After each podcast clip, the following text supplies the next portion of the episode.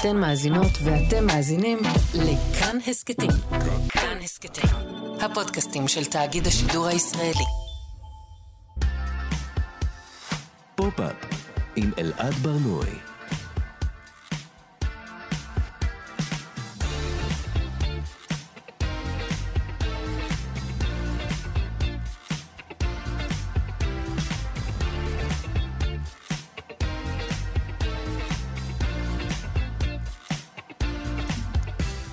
שלום, בוקר טוב, כאן תרבות, אתם על פופ-אפ. בכל שבוע אנחנו מדברים כאן על התרבות שמעניינת באמת. כל יום חמישי בשעה 10 ב-105.3 ו-104.9 FM. ניתן להזין לנו גם כהסכת, באתר של כאן, ביישומון של כאן, וביישומוני המוזיקה וההסכתים השונים. איתי באולפן טל ניסן, שמפיקה את התוכנית, וטכנאי השידור, דרור רוטשטיין, שלום לכם. אני אלעד ברנועי, בואו נתחיל.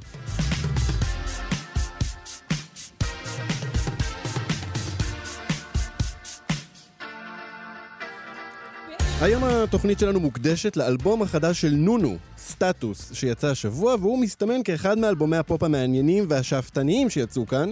ואנחנו נפרק אותו היום לגורמי גורמים ונבין ממי הוא מושפע מוזיקלית, באיזה אופן הוא משפיע על שדה הפופ, וגם נציע כמה קריאות בטקסטים של נונו, אה, ספרותית, דיגיטלית וגם פוסט-פנומנולוגית. יפה, הצלחתי להגיד את זה, מקווה שגם נצליח להבין מה זה.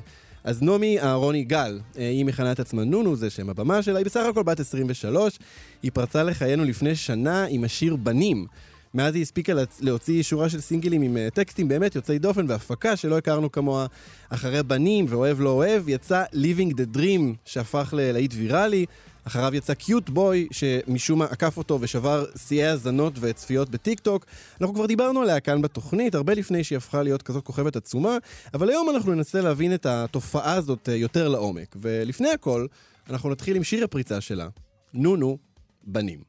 מרגיש לי שאני לא טובה עם בנים כי לא הייתי עם בנים כמעט שלוש שנים דברים די משתנים. אז מי אני, מי אתה, מעניינים, מה קורה? כאן תרבות אתם על פופ-אפ והיום אנחנו בתוכנית שמוקדשת לאלבום החדש של נונו סטטוס. עכשיו עוד לפני שמעמיקים בטקסטים שלה שזה דבר שאנחנו בהחלט הולכים לעשות אי אפשר להתעלם מהסאונד המיוחד של השירים. כלומר, לכל אחד מהם יש מין עולם מוזיקלי מש... משלו, אבל כן אפשר לזהות איזושהי חתימת סאונד והפקה ברמה מאוד גבוהה של אילי אשדוד, הבן של יזהר אשדוד, שנראה שמצליח uh, להתבלט גם בשדה מאוד מאוד צפוף של מפיקים מוזיקליים טובים. ועכשיו אנחנו קצת ננסה להבין את העולם המוזיקלי של נונו, ואיתנו, כדי לעזור לנו בעניין, uh, אסף רפפורט.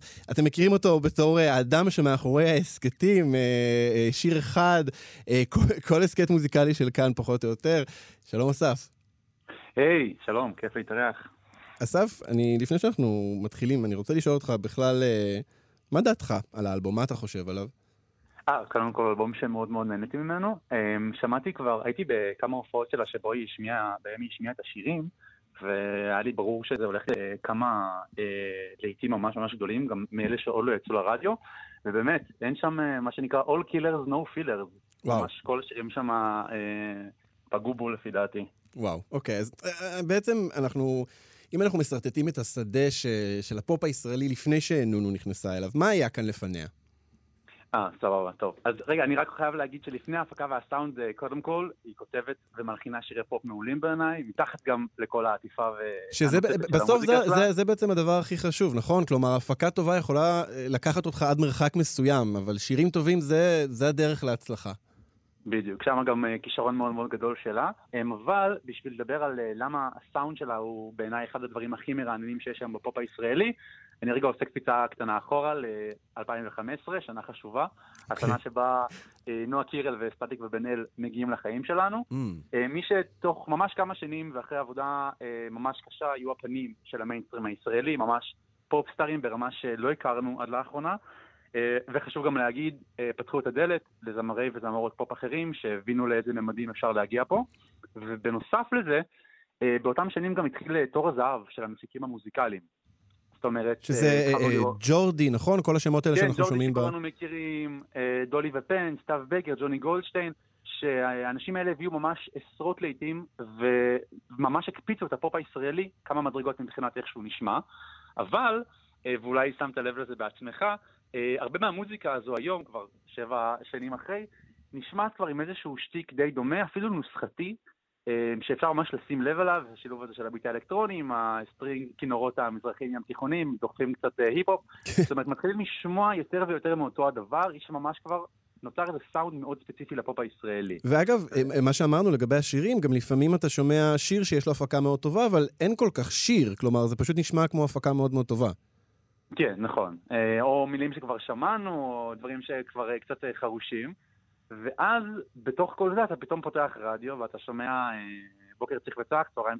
I'm living the dream, כן. שיר שלא נשמע כמו נועה קירל או אנה זק, זה לא נשמע כמו הפקות של ג'ורדי או סתיו בגר, זה לא מרגיש כאילו אה, רון ביטון הפזמונאי כתב את המילים, זה ממש מתבלט, זה נשמע אחרת מהכל, זה המה לעזאזל אני שומע, זאת אומרת יש לזה סאונד ממש בולט, מיוחד, ותופס את האוזן, כבר ככה מההתחלה. אז, אז אנחנו, אנחנו שומעים שזה שונה מאוד ממה ששמענו עד עכשיו, ממה שהכרנו, כמו מה זה כן נשמע? כלומר, מאיפה זה בא? כן, טוב, אז אה, אפשר לשמוע בהפקות שלה ושל אילי אשדוד, השותף שלה שהזכרת, השראה מכמה אה, אומנים ואומניות, אבל באופן ממש ספציפי, מדובר בז'אנר מוזיקלי שצמח בשוליים בעשור הקודם, והוא נקרא הייפר פופ. אוקיי. יש לנו איזה משהו לשמוע? כן, רגע, בוא נשמיע כאן איזה... אה, ברקע, כן? כן, סבבה. הנה. טוב, אז uh, מה שיבינו ברקע. hyper pop זה בעצם, uh, אולי אפשר להבין את זה מהשם, זה ממש פופ uh, באקסטרים. זו מוזיקה סופר צבעונית, הלחנים ממש ממש קליטים ומדבקים, uh, מפוצצת במלא מלא סינתסייזרים. זה נשמע כמו משחק מחשב כזה. כן, נכון, צלילי 8 ביט כאלה, מאוד מאוד משחקי. כשהביט נכנס אז יש גם תופים כאלה מתכתיים, אפילו צורמים. השירה מאוד מעובדת ומלאה באפקטים. זאת אומרת, אלה דברים ששומעים גם ב-Living the Dream או בנים, אבל גם בשירים של האלבום שלא יצאו כסינגלים, כמו קיצי קיץ, כן. שיר שאני ממש ממש אוהב. אם יש לך להשמיע לנו קטע מקיצי קיץ. רגע, כן, יש לנו, יש לנו קטע מקיצי קיץ, בוא נשמע.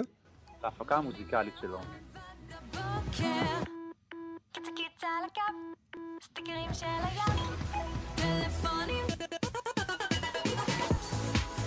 אז הדבר הזה, ההפקה הזאת שאנחנו שומעים כאן, זה ההייפר פופ. זה באמת נשמע כמו משהו היפר, כאילו מוגזם כזה, וכאילו ש... אגב, לאנשים, אתה יודע, אני, אני כאילו, אני לא רוצה להישמע, לא רוצה לזלזל במאזינים, אבל איך, איך לאנשים יש סבלנות לשמוע את הדבר הזה? כי בכל זאת, זה לא כזה דבר מובן מאליו, זה לא הרמוני, זה לא נעים. אני, אני מסכים איתך, ובגלל זה מה שמעניין פה, זה שכמו שאמרתי קודם, hyper pop זה לא ז'אנר שהגיע ל top 40 למצעדים, זה ז'אנר שצמח בשוליים.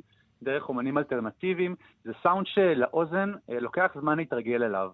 אה, אם אפשר גם לשמוע, זה חלק משיר של אחת הנציגות הבולטות של הז'אנר הזה בחוץ לארץ. בוא נשמע, אה, כן, את צ'ארלי אקס כן.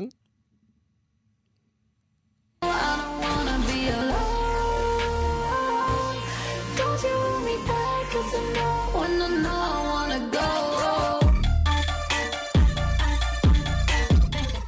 אז... זאת אומרת, אפשר לשמוע ממש סגנון דומה בהפקה, גליצ'ים כאלה, כן. מתכתי, אבל עדיין פופי למרות כל הקוצניות הזאת. אתה חושב שזה עניין, אבל נגיד מבחינת הסבלנות להאזין לזה, זה עניין דורי? כלומר, בני הדור של נונו ובני הדור שאחד מעליה, נגיד דור Z ודור Y, יש להם יותר סבלנות להאזין לזה, כי כזה אנחנו גדלנו על משחקי מחשב, על כל הביטים האלה, אנחנו יותר עמידים לזה אולי?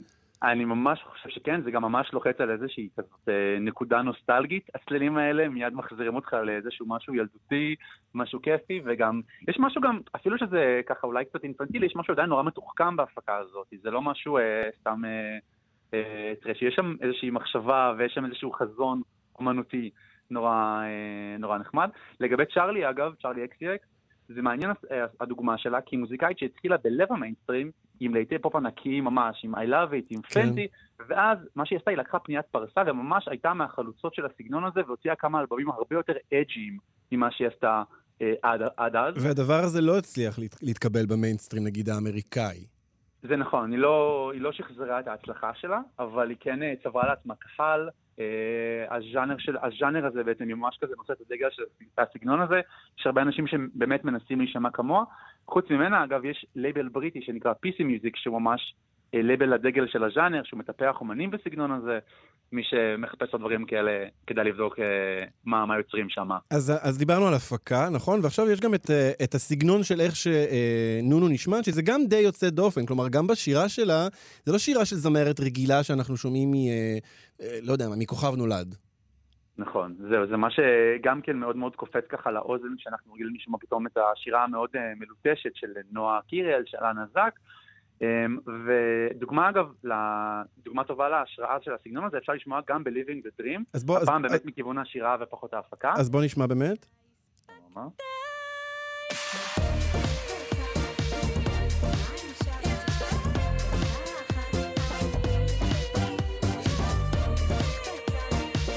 כן, אנחנו לא, אנחנו לא כן. רגילים לשמוע יללות כאלה, יאיר יאיר, אה, ברקע ו- של- של כן. המוזיקה.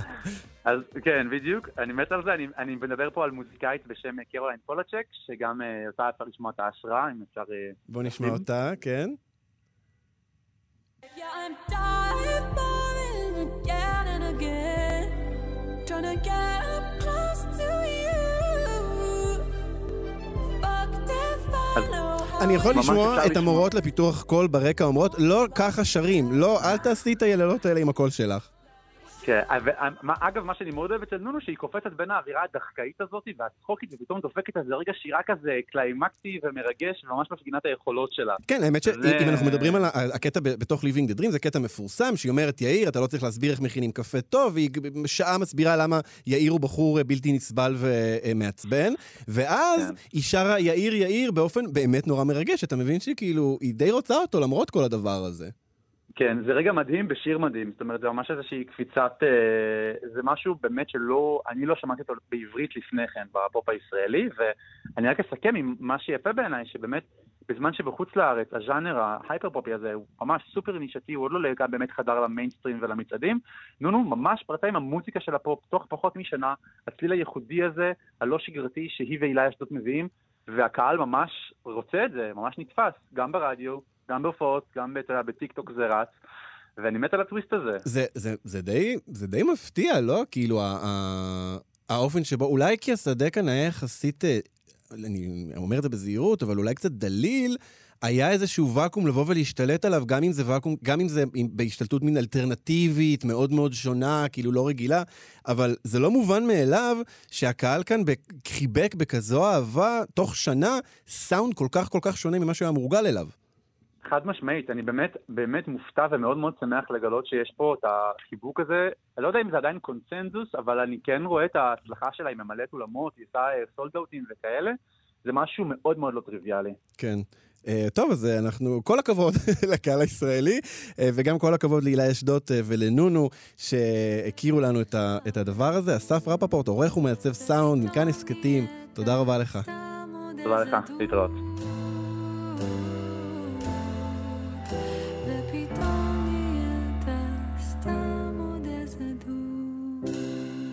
אש, מדורה, ככה זה מרגיש לשרוף את הלב לבחורה. כאן תרבות, אתם על פופ-אפ, והיום אנחנו בתוכנית שמוקדשת לאלבום החדש של נונו, סטטוס. עכשיו, כשמאזינים לאלבום של נונו, אי אפשר להתעלם מהכתיבה שלה, מההומור שלה. החל מהשורה הראשונה שאיתה היא פרצה, מרגיש לי שאני לא טובה עם בנים, דרך בוקר צריך וצח, שכבר הפך להיות ממש נכס צאן ברזל אה, בשפה העברית, ועד אה, ישתי בלעדיך ישתי ברמות. ברור שמדובר בכותבת מחוננת, שעושה פחות או יותר מה שהיא רוצה עם השפה, ועכשיו אנחנו נציע קריאה ספרותית בשירים של נונו, ונעשה את זה בעזרת גלעד מאירי, משורר, חוקר ועורך, מנהל שותף של מקום לשירה ובית הספר לאומנויות המילה. שלום גלעד. בוקר טוב. בוקר טוב, בוקר צריך וצח. גלעד, אני שלחתי אותך להאזין לאלבום, אה, ואתה כמשורר, ככותב, כחוקר, מה חשבת עליו כ- כ- כטקסט? קודם כל, אה, טקסט פורץ דרך, יוצא דופן, שהולך עד הסוף באופן אה, מאוד אה, אינטנסיבי עם ההומור ועם הפרודיה, לטעמי אה, בצורה מאוד אה, מקורית. אה, החוקר התרבות אה, בודריאר נתן איזושהי הגדרה נפלאה שנקראת אקסטזה של קומוניקציה. וואו. ואנחנו רואים את זה בטקסט עצמו. רגע, תסביר, סופ- תסביר את המונח הזה, אקסטזה של קומוניקציה. אמ, שבעצם אנחנו נמצאים בתוך טראנס של להיות מובן, בטראנס של תקשורתיות, ואם יש משהו סופר תקשורתי זה הומור. Mm, ורבדי ההומור כאן פשוט אה, מטורללים, כאילו, אם זה פרודיה, אם זה סאטירה, אם זה דחקה, אה, כמעט כל, אה, כל תבנית הומוריסטית אתה יכול למצוא בתוך הטקסט הזה, מה שהופך אותו אה, גם לבלתי נסבל באיזשהו אופן. כן? אתה לא יכול אה, לעמוד בעוצמות האלה. הדמויות הן קריקטורות, אבל הן אמיתיות בו זמנית. כן, כלומר, וזה- השיר ששמענו עכשיו, נגיד, הוא, אותי, אותי לפחות, הוא, הוא מרגש. כלומר, זה, זה בדיחה, היא הולכת ושורפת לו, לו את החדר, כנראה, אבל, אבל עדיין היא מצליחה לעורר רגש בתוך הדבר הזה. שזה, שזו גדולה. זאת אומרת, יש מעטים שמצליחים לעשות את זה. אחד הגדולים זה דוד אבידן, שהוא מצליח לשלב בין אה, הלירי לבין הפרודי, מעת לעת, נגיעות. לעשות את זה כמו שהיא עושה את זה, זה לא רק שזה יוצא דופן, זה מראה על איזו וירטואוזיות שיש לה. והפער האירוני, כן, למשל בשיר עכשיו ששמענו, בין המלודיה היפה והנפלאה לבין סוף כל סוף לקחתי את המתן שלי חזרה באופראיות, כן? זה, זה, זה קורע, זה מצחיק וב understatement. היא לא צריכה להגיד שום דבר. והומור גדול קורה דרך איפוק. אתה לא יכול אה, להסביר את הבדיחה, אבל רואים שיש שם איזשהו הסבר, אפילו אתה כתבת לי, איזה יופי, היא מסבירה לדביל הזה, כן, שבעצם המדורה היא מטאפורית, כן? ב- אז יש פה take על take, כן. כן, זה take על take על take על טייק. היא לא רק מסבירה לו שהמדורה היא מטאפורית, היא גם אומרת לו, אה, בסוף השיר, מה הדימויים הכי חשובים. היא אומרת לו, והדימוי של היונה והחול, מקווה שהבנת, זה השיט הכי קריטי. כן, וזה מגלם עוד דמות מאוד משמעותית שהיא אה, נושאת בגאון, וזה הטיפש או הטיפשה, כן? הטיפשות אה, היא סוג של אה, מחדל אדיר, כן? והיא מראה את זה בגאווה, אבל מתוך הומור עצמי. מה, למה אתה מתכוון? מה, מה הכוונה? הטיפשות? הרי, הרי ה- הדמות שעוברת היא לא באמת של טיפשה, היא להפך. ברור שלא, ברור שלא. היא, אה, היא עושה reclaiming Mm. של ה... אה, בוא נאמר, של האישה הטיפשה. היא מראה בעצם אני בכלל לא טיפשה, אבל תראו, זה מה שאתם חושבים שאני, נכון? אז היא מגלמת לכאורה דמות מטופשת, אבל היא חכמה, וכך היא מקטינה בעצם את התרבות כולה, את התרבות האינפנטילית שאנחנו חיים בתוכה, וגם את אותם גברים מטומטמים, את היאירים אה, למיניהם, כן? כן. אז, אז זה מה שהופך את זה לכל כך אמין. כי אם היא יודעת, היא חיה בתוך מצב שנקרא הלם ההווה. היא יודעת שהבדיחה רצה ושוכחים אותה. ולכן אלה בדיחות דחקה. דחקה זו תרבות עממית אוראלית של uh, תקשורת הומוריסטית. הדחקה איננה מודפסת. הדחקה עוברת ביני לבינך, וזהו, וזה נגמר. וככה גם הרגע הזה של אה, כוכבת הפופ, הרגע הזה יעבור, וככה גם החיים כולם. ואל תיקחו את זה כל כך ברצינות. אם אנחנו כבר כאן, וממילא לא יהיה לנו כסף לדירה, נכון? הרי זה חלק מהעניין, זה חלק המילניאלי, שמה שמדובר כאן, כן? אין סיכוי. אז בואו נהנה, נהנה מהרגע הזה, ולכן האינטרטקסטים, אגב, כל הרמיזות, הם טקסטים מאוד עכשוויים, כן? אתה שומע את uh, קרולינה שם, אה, למרות שכשאומרים צ'ארלי, כן, כן. אתה יכול לשמוע הרבה צ'ארלים, כן. כן? Uh, הסרט, ו... כן, ו- למרות שהיא גם, יש לה גם הרבה רפרנסים תנכיים שם על רחל ולאה, דוד וגוליית, כלומר, היא, היא, היא פורסת מנעד די רחב לצד כל אלה, לצד הארי פוטר. נכון, מן התנ"ך עד הפלמ"ח, וזה, וזה חלק משליטה. כן, היא, היא מראה, אני על זמנית, אני על מקומית, אבל הדבר המדהים הוא שהכי, הכי, הכי, הכי ברגע הזה, כן, זאת אומרת, אפילו אה, בנים, אה, הוא אולי מתכתב אפילו עם בנים של אה, חמישייה קאמרית, כן? זאת אומרת שאתה צריך להיות כל כך אה, מעורה בתרבות, בסימולקרות שלה, כן, ברפרנסים, שלכן זה גם לא נגמר, ו- וזה אולי אחד ההישגים שלה. אתה נמשך להקשיב. היא מעצבנת אותך כל כך, שאתה אומר, רגע, מה היא אומרת פה? כי יש סיפור. היא סטורי טלרית. ולכן אה, כדאי לתת אה, באמת רגע מקום ללהקת כוורת, שהיא גם אה, מתייחסת אליה. אני, אני. חושב ש, שזה בד- בדיוק, גוליית 2 לא סתם הוא נקרא גוליית 2, כי כבר יש את גוליית 1, שזה גוליית של להקת כוורת, ובכלל, אה, אה, נראה שהיא נשענת על המין, היום אנחנו נקרא לזה אולי בדיחות אבא, dad jokes כאלה, נכון, של, נכון. שדני סנדרסון ו, וגידי גו וכל אלה, הם היו באמת מביאים את הדברים האלה ונקראים, והאמת שגם אנחנו כמאזינים היינו נקראים מצחוק מהדברים האלה, ואיכשהו נראה ש, שהדאד ג'וקס האלה עוברות גם לדורות הבאים. כן, ואני אוסיף על זה, הרמת לי להנחתה, אני אוסיף עוד מרכיב מאוד משמעותי בפואטיקה ההומוריסטית שלה, אמרת בדיחות דד, זה הקרינג'. Mm, וקרינג' זו תופעה מאוד מאוד עכשווית. כן. אפשר uh, לבדוק את, גם את uh, מספר uh, המופעים של המילה cringe uh, בעשור האחרון, ואתה רואה שבשנה האחרונה, בישראל לפחות, יש שימוש אדיר ב cringe, ו cringe זה בדיחת dad, כן, ויאיר הוא cringy, ופתאום יש מקום של כבוד ל cringe. Uh, ואם דיברנו על הספרותיות שלה, אני משוכנע שהיא קראה את נועם פרתום. זאת אומרת, אין ספק שיש לה רקע ספרותי עשיר, והיא לא צריכה יותר מדי. היא הייתה צריכה לראות כמה שורות כדי אינטואיטיבית לייצר איזשהו נוסח פואטי יוצא דופן, שלא מתבייש ללכת לגובה. לא מתבייש ללכת לשגב, כן? כמו שאתה ציינת, ללכת לדמויות אה, מקראיות, ועל כן, גם הדרך, להגיד כן. ביטויים כמו מחוק לי מהלוז קליל, זה, היום זה מאוד לא מובן מאליו שהמילים האלה בכלל ייאמרו ב- בשיר פופ עברי.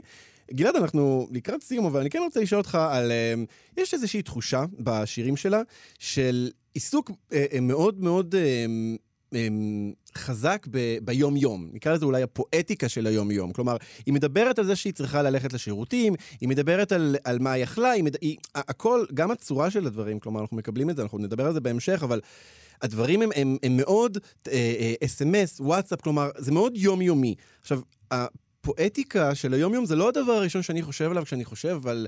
אולי על פזמונות איכשהו כן, אבל על שירה בטח לא. כלומר, יש כאן איזשהו פער בין, אמרת הנשגב, ובין זה שהיא מתעסקת ב- ב- ב- באמת בדברים יומיומיים. ואני רוצה לדעת, האם לדבר הזה יש היסטוריה ספרותית? האם לדבר, לפואטיקה של היום-יום, לעיסוק הזה, יש היסטוריה בספרות?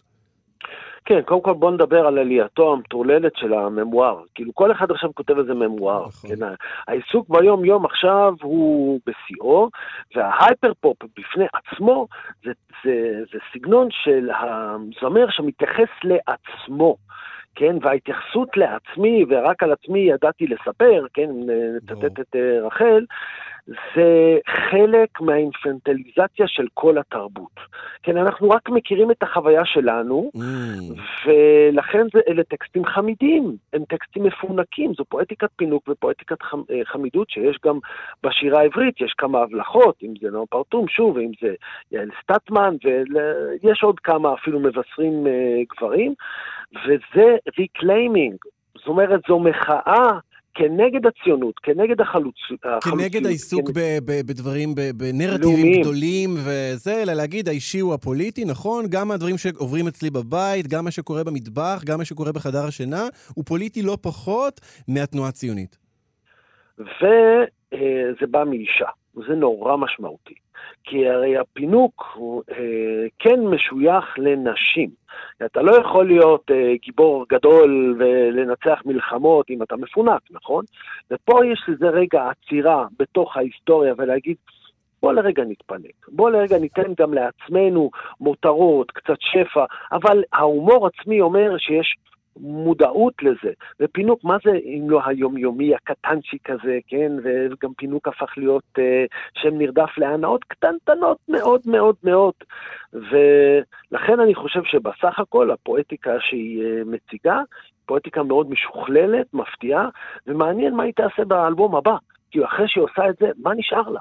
כן, לא, היא תהיה צריכה לעשות, אה, היא תהיה צריכה לעשות איזשהו באמת, או קפיצה או איזשהו שינוי מאוד משמעותי, אה, בשביל להצליח אה, לייצר, אני חושב, משהו חדש. אבל אה, השיחה הזאת, גלעד, הייתה ממש מאירת עיניים, זה היה כיף אה, לקרוא את השירים שלה ככה מנקודת מבט אה, ספרותית. תודה רבה לך, גלעד מאירי, משורר, חוקר, עורך, מנהל שותף של מקום לשירה ובית הספר לאומנויות המילה. תודה, תודה גלעד. רבה לך.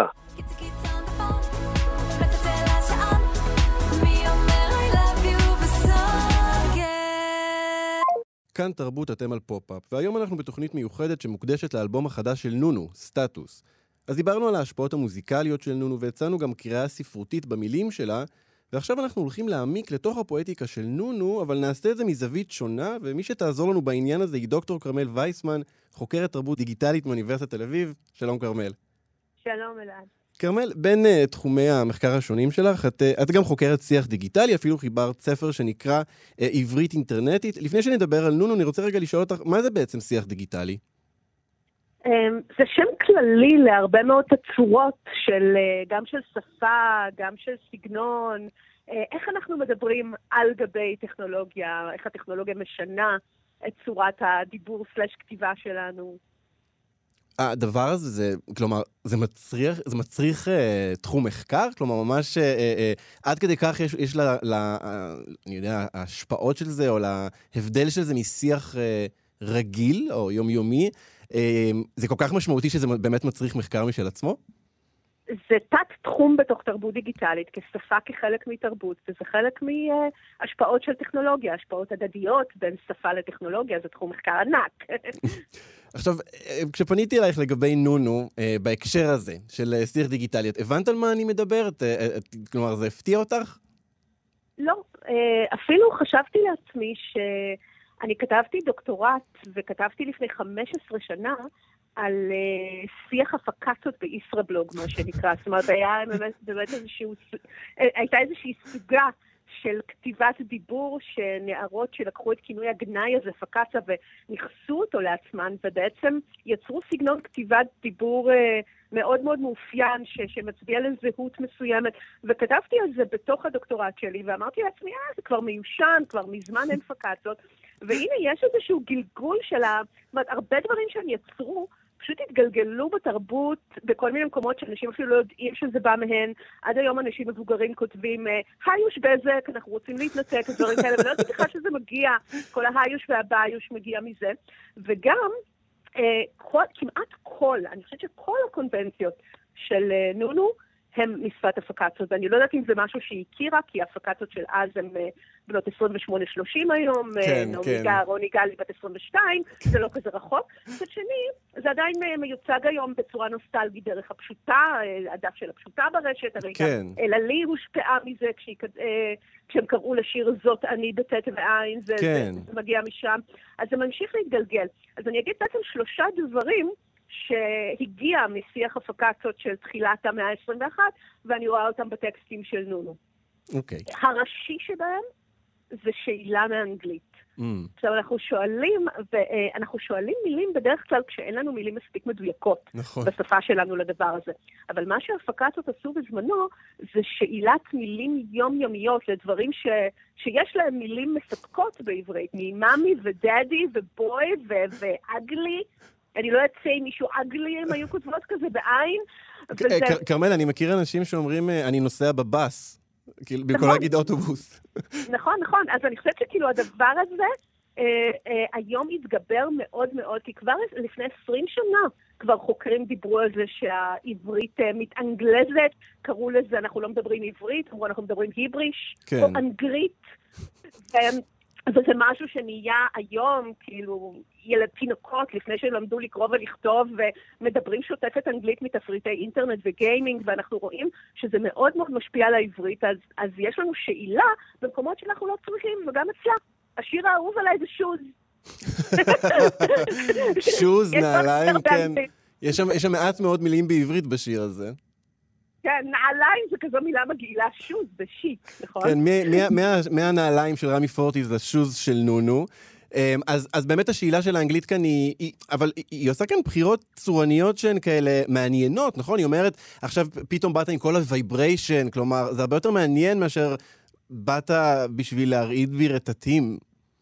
כן, נכון, ברור. זאת אומרת, זה, זה מה שהפקת הפסוק שהם עשו את השאלה הזאת, הם פשוט רצו לקשור את עצמם זהותית. עם הדמויות שכיכבו באותם תקופה, עם אה, ריס ווידרספון בלא רק בלונדינית, עם אה, אה, אלישה סילברסטון בקלולס. אני חושבת שיש פה איזושהי התכתבות מודעת, או איזושהי מוטציה של mm. הדבר הזה. אז זה, זה דבר אחד. דבר שני, זאת אומרת, זה, זה חיים זוהרים, כן? כשאני מדברת באנגלית, אני חיה את חיי הזוהר, אני מקשרת את עצמי למשהו גלובלי, כן. אני לא מקומית פה. כן. עכשיו, הדבר השני שהיא עושה זה הצמדות מילים. וזה כאילו נראה נורא חדש, אנשים אומרים, מה זה יש אותי ברמות? אה, אז היש אותי הזה, כן? כן. עכשיו, ההפקציות היו עושות הצמדות מילים, שדווקא ההצמדות הן בהתחלה. כמו יא מפגרת יא סתומה, עם, עם יא כזה במילה אחת. כן, אז כן. הצמדות מילים תמיד היו בהתחלה, אני חושבת שיש פה חידוש שהצמדת מילים היא בסוף, אז זה פחות מובן, כי אנחנו מכירים את ההצמדות מילים של ההתחלה, אבל זה, זה חלק מדיבור כתוב חסכני כזה, שכותבים מהר, כן? כן, כן, כן. זהו, זה, זה באמת נשמע כל הזמן כאילו אנחנו ב, ב, במסך של אה, וואטסאפ כזה. נכון, אני חושבת שאף אחד לא מדבר ככה, אבל כותבים ככה. ולכן זה נחמד שהיא כזה בעצם אומרת בעל פה, מדברת בעל פה, שפה שהיא כתובה ואנחנו מזהים אותה כתובה ויכולים לקרוא אותה כתובה, אבל בדיבור זה פתאום נשמע נורא נורא מוזר. בכלל יש, לה, יש אצלה, זה, וזו הקונבנציה השלישית, אה, לדבר את הדיבור הכתוב. כאילו נגיד בשיר גוליית 2, היא אומרת, היה לי טוב ואו סבבה, עם סלאש כזה. ממש. אז זה, זה מאוד מאוד מאוד אה, דיבור כתוב אינטרנטי. אפילו, אתה יודע, את זה אני חושבת שהיא לא עושה בכוונה, גם אם היא מודעת למה שהיה בשפת הפקציות בעבר, אבל גם אצל הפקציות היה המון רפרנסים תנכיים כאלה, שהתנ"ך. נפגש עם, אה, עם שפה זולה ויומיומית, היה להם כאילו, בטיפוגרפיה פקצית כתבו כזה, של נעליך מעל רגליך כי הבלוג הזה קדוש הוא. אז גם אצלה יש המון דוד, גוליית, רחל, המון, לאה, מלא, אה, כן. ואפילו גם כשהיא אומרת איזה דוד, בא לי איזה דוד, או... אה, אז, אז בכתב זה נראה כמו דוד. וזה הכי שיר השירים, לך דודי, כאילו...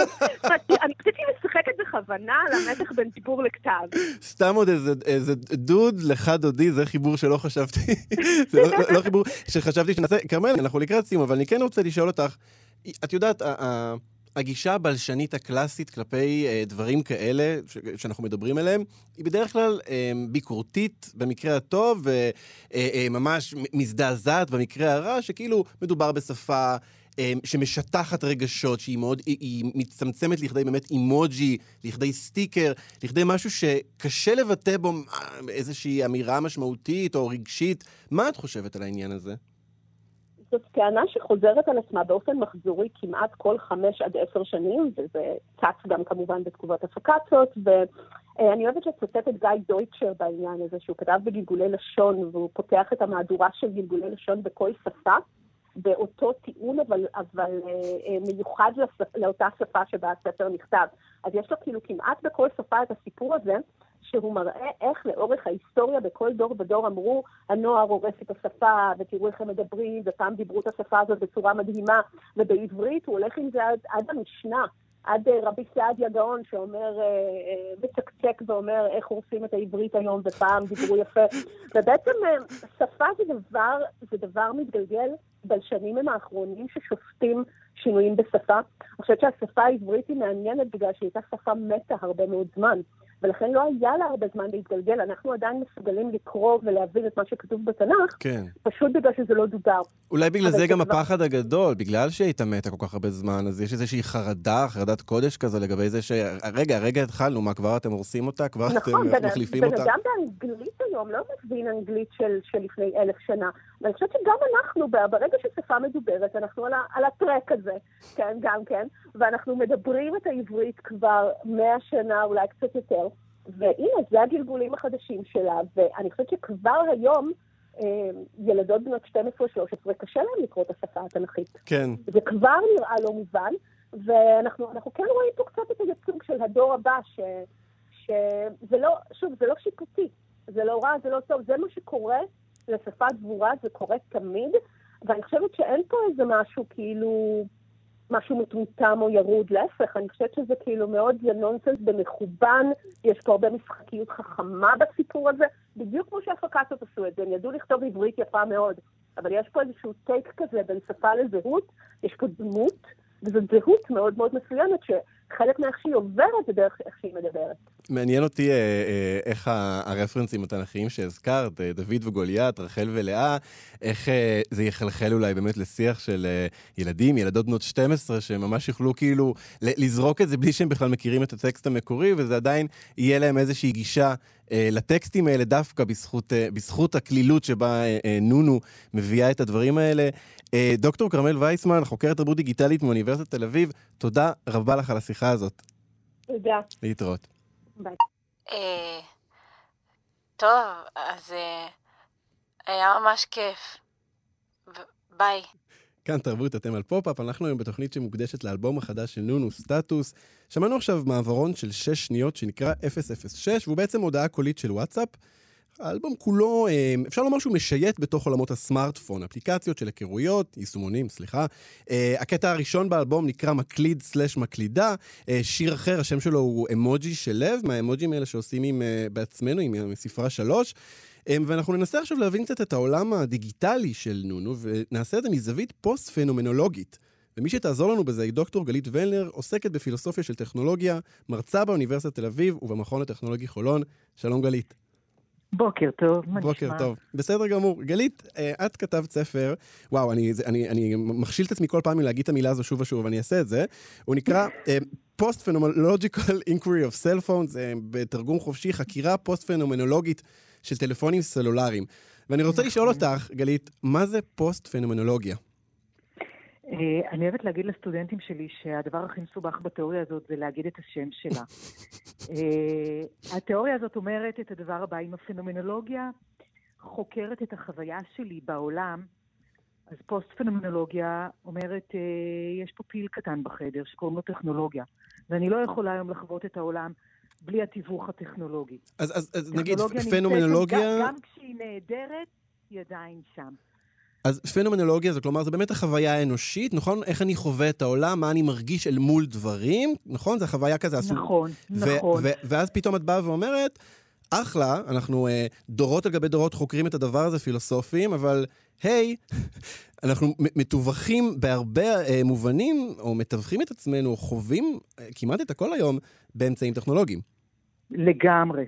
זה בדיוק העניין. לכן פוסט-פנומנולוגיה, היא לא זורקת את הפנומנולוגיה לפח. כמו שיש כאלה שחושבים, אתה יודע, שזה כמו פוסט-מודרניזם. לא. זה כמו פוסט-דוקטורט. בפוסט-דוקטורט שלי אני לא. זרקתי את הדוקטורט לפח, נכון? כדאי שלא, אני כן. לקחתי אותו הלאה. אז זה בדיוק השלב הבא, המהלך הבא, לקחת את זה קדימה למקומות אה, מעניינים אפילו יותר.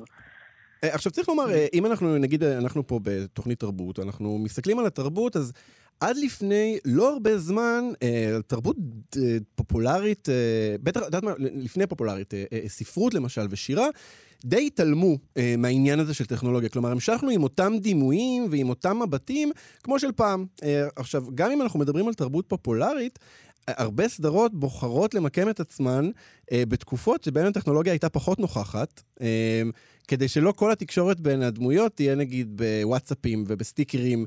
אה, פתאום, את יודעת, אנחנו רואים בטלוויזיה אנשים דופקים בדלת. מי דופק היום בדלת בכלל? אה, אנשים, גם, אגב, אנשים מרימים טלפון. מי מרים היום טלפון? כלומר... בדיוק, אתה קודם שולח וואטסאפ לראות אם הם זמינים. זהו. הבעיה של הייצוגים האלה, זה שאם אנחנו, אם, אם, אם נתמסר לזה במאה אחוז, אז כל מה שאנחנו נראה על המסכים, נגיד בסדרות טלוויזיה או בקולנוע, אנחנו פשוט נראה מסכים קטנים, ואת כולם מתכתבים דרכם. לא בדיוק. אוקיי. פה, פה הפוסט-פנומנולוגיה יכולה לעזור לנו, מכיוון שהיא אומרת שהטכנולוגיה לא מתווכת לנו את העולם רק בצורה אחת, בצורה של אה, רק הטקסטים, מה שאתה קורא לו, ובטרמינולוגיה שלי זה ההרמנויטיקה. רק הטקסטים, רק ה... אה, אה, זה לא רק אלפביטים, זה יכול להיות גם דימויים, זה יכול להיות גם גרפים. התיווך הטכנולוגי נעשה גם, למשל, דרך הגוף. שפת הגוף שלי משתנה. תסתכל על איך אנשים הולכים ברחוב כשיש להם טלפון ביד, הולכים אחרת, נכון? אה, איך, איך אנחנו יושבים, איך אנחנו מתקשרים בטלפון. אה, ברגע שיש לי שעון חכם, אנשים פתאום מסתכלים הרבה יותר על, ה, על, על, על, על היד, Mm. ומנסים להבין מה קורה שם. זאת אומרת, יש גם עניין של הגוף. כלומר, זה לא רק תקשורת, זה אחר- גם, אה, זה גם ממש... ה- יחס אחר, למשל, זה שאנחנו מתייחסים אל הטכנולוגיה כאל מה שאנחנו קוראים לו מעין אחר. כאילו זה מישהו אחר. עכשיו, אנחנו יודעים שאין שם בן אדם באמת, אין שם איזה גמד קטן בתוך הטלפון. זה ברור לכולנו. אבל לפעמים נחמד קצת, אתה יודע, לקלל איזה אפליקציה שלוקחת אותי באיזשהו ניווט מטומטם לגמרי, ואני נתקעת באיזה מגה פקק. אני לא אקלל את האפליקציה, בטח שאני אקלל אותה. למרות שאני יודעת שזה חסר טעם, זה לא רציונלי. אז, אז, בסדר. אז בעצם מה שהפוסט פנומנולוגיה, היא, היא, היא אגב, פוסט פנומנולוגיה זה, זה רק בהקשר טכנולוגי? כלומר, היא לוקחת בחשבון עוד דברים חוץ מטכנולוגיה שהשתנו בעולם? אנחנו, התפיסה היא מאוד רחבה. אנחנו מסתכלים גם איך העולם השתנה, איך החוויה של האני משתנה, מכיוון שאנחנו מסתק... מנתחים דרך שלושה משתנים. משתנה האני המשתמש, משתנה אחד זה המשתמש, האני, משתנה שני זה הטכנולוגיה, ומשתנה שלישי זה העולם. כאשר יש ביניהם יחסים מאוד מורכבים, יחסי הבניה הדדית. כאשר אחד משנה את השני, מכונן את השני, אה, וזה מה שאנחנו חוקרים. לכן למשל, אני למשל מנסה להרחיב את אה, מושג האני לא רק לאני משתמש, אלא גם לאני שמפתח את הטכנולוגיה. Mm. זה נורא מעניין אותי, למשל. והעולם, השאלה מה זה בדיוק העולם, ופה נכנסים שיקולים של אה, סביבתיות, של קיימות. אנחנו מתפתחים לכל מיני כיוונים. יש, אה, זה- זה תחום שהוא מאוד מאוד פורה ומאוד... ברגע שיש את המסגרת המושגית הזאת, נורא, נורא מפתה להרחיב אותה ולחשוב באמצעותה על דברים נוספים בעולם. יש לי למשל עבודה עם אה, בית הספר לחינוך באוניברסיטת תל אביב, ואנחנו מסתכלים שם על חינוך. ויש שם תלמידים ומורים, ויש המון טכנולוגיות שנכנסות למערכת החינוך, כן. שמערערות את המערכת כולה. עכשיו, המערכת ב, אה, אה, נעה בין התלהבות מטורפת לבין חרדה קיומית.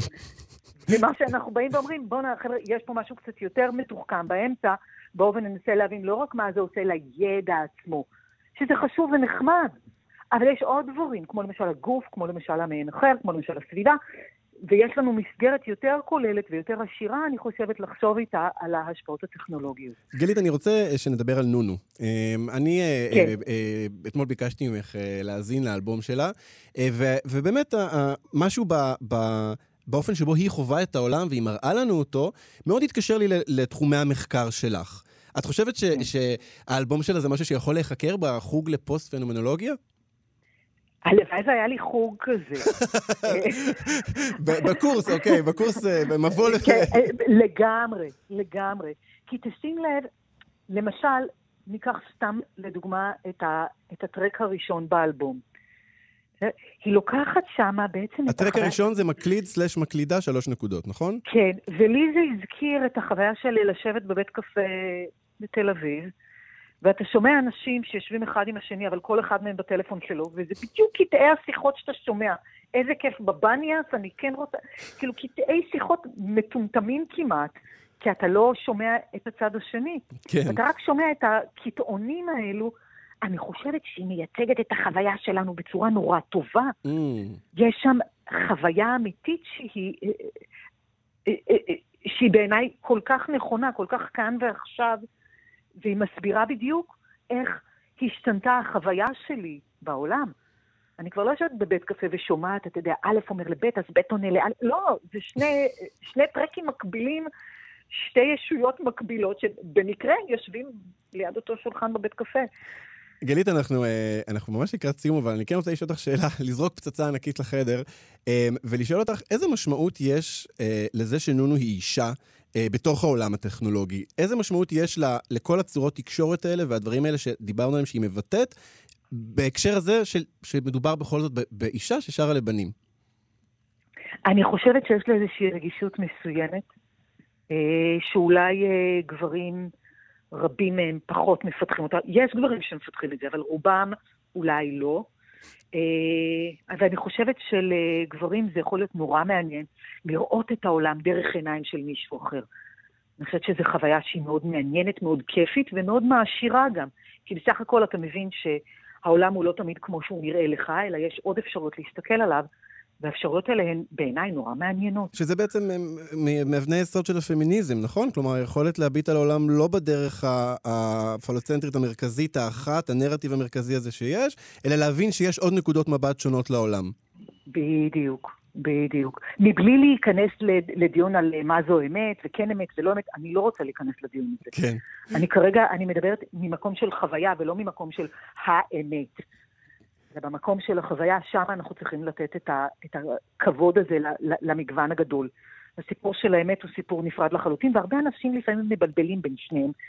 אה, ואני חושבת שצריך פה את הניתוח היותר מעודן. אנחנו, אה, אנחנו נישאר פה בחוויה, אנחנו נשלח אז, אה, הפתעת אותי הזמן, נשלח את המאזינים הגברים שלנו, במיוחד, בעיקר, להאזין לאלבום החדש של נונו. דוקטור גלית. ולנר, תודה רבה לך על השיחה הזאת. תודה, תודה. להתראות. ביי. וזהו, אנחנו הגענו לסוף התוכנית, פופ-אפ בכאן תרבות. את כל השירים מכל התוכניות אפשר למצוא בפלייליסט מתעדכן. חפשו בספוטיפיי פופ-אפ. תודה לטל ניסן על ההפקה. תודה לטכנאי השידור דרור רוטשטיין. אני אלעד ברנוי. אנחנו מסיימים עם השיר שחותם את האלבום של נונו, שהוא ביצוע מחודש לשיר סוד של אדם. אבל מדובר בביצוע באמת מרגש ומיוחד, כי נונו מארחת בו את רוני סופרסטאר, שביצע את השיר בעבר, ואת אדם עצמו, במחווה מפוארת אה, למקור, שלושה דורות של פופ עברי, נונו, רוני סופרסטאר, אדם, סוד. להתראות.